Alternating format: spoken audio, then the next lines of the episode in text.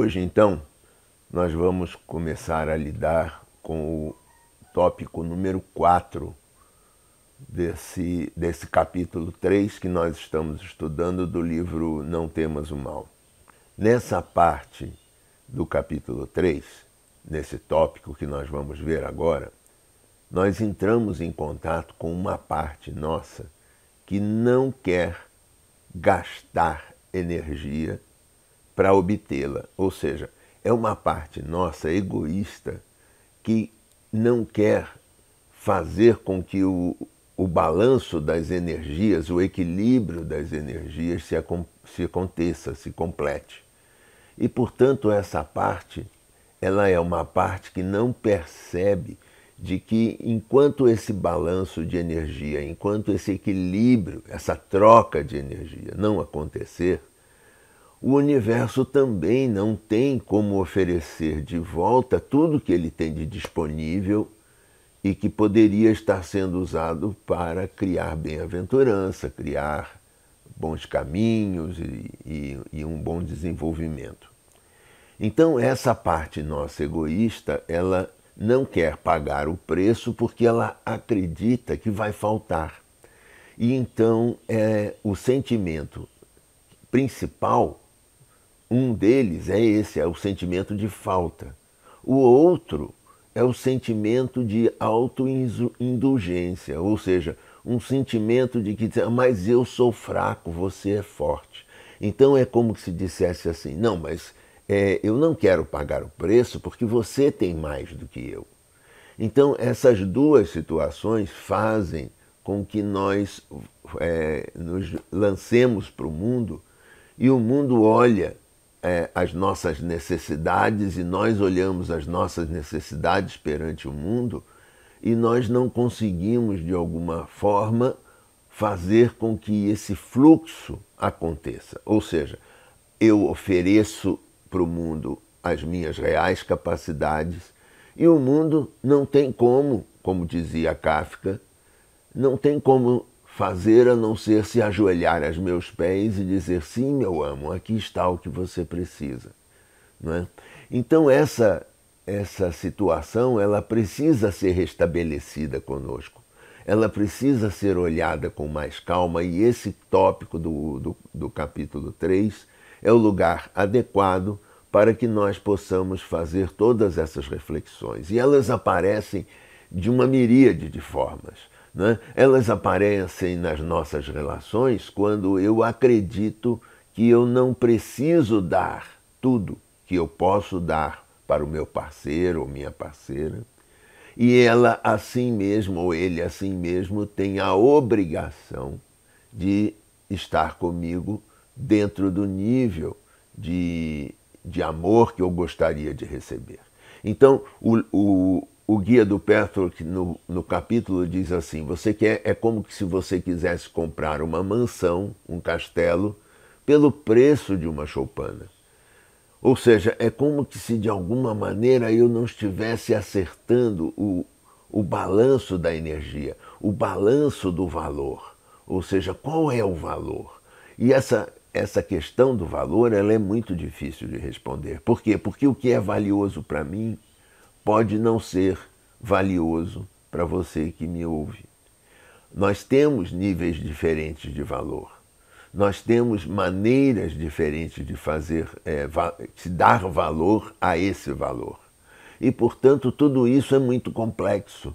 No, mesmo assim, nós sabemos que, de alguma maneira, algumas pessoas se aproximam de nós com o objetivo de criarem algo bom nessa relação.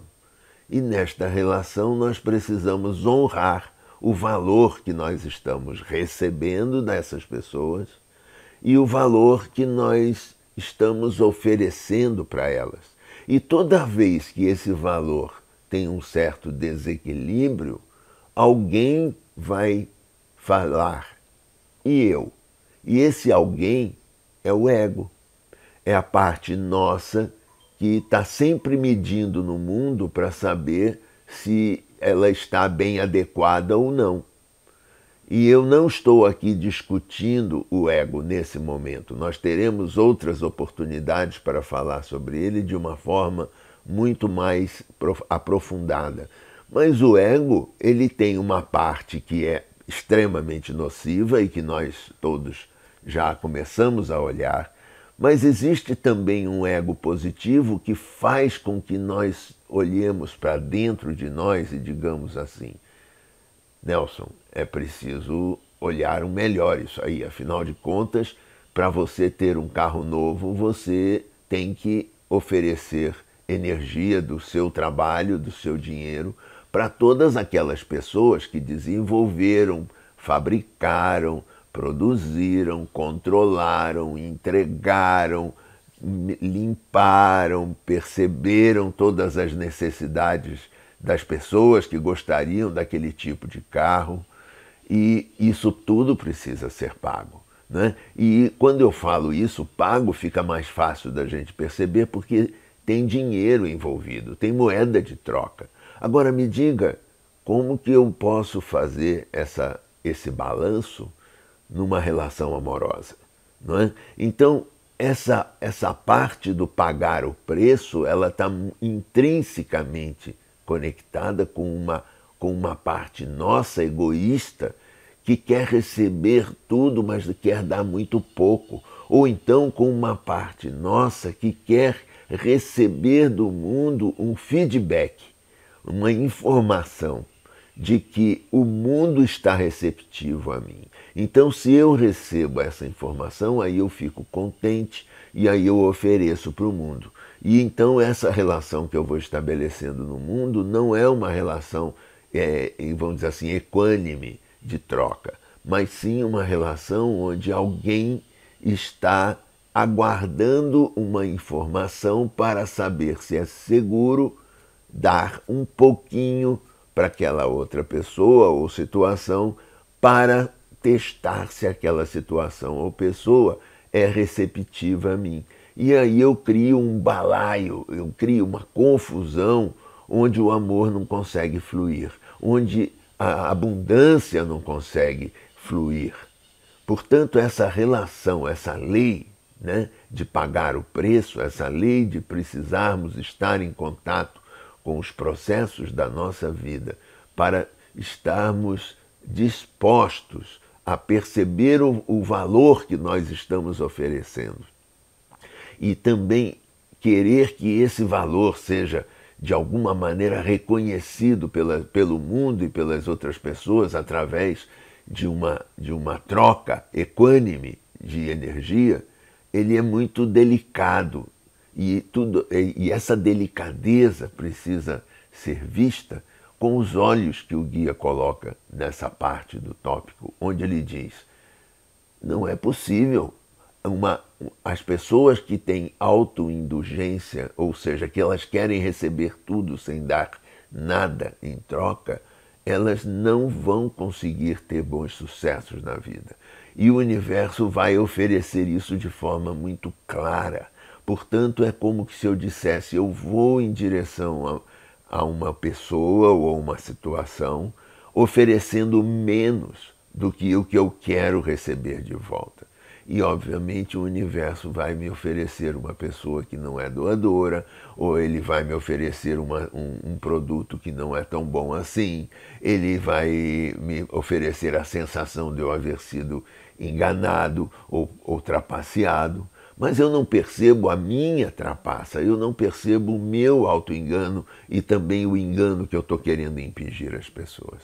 Então, basicamente, esse capítulo nos deixa a uma informação e uma meditação sobre os nossos passos, os nossos caminhos, as nossas formas de estarmos no mundo, que nós precisamos sempre estar em contato com o valor que nós estamos oferecendo para o mundo. Porque uma vez nós tenhamos a certeza de que o valor que nós estamos oferecendo é realmente é, compatível com o que está acontecendo à minha frente, o universo não tem nenhuma outra forma a não ser oferecer o mesmo valor de volta para mim.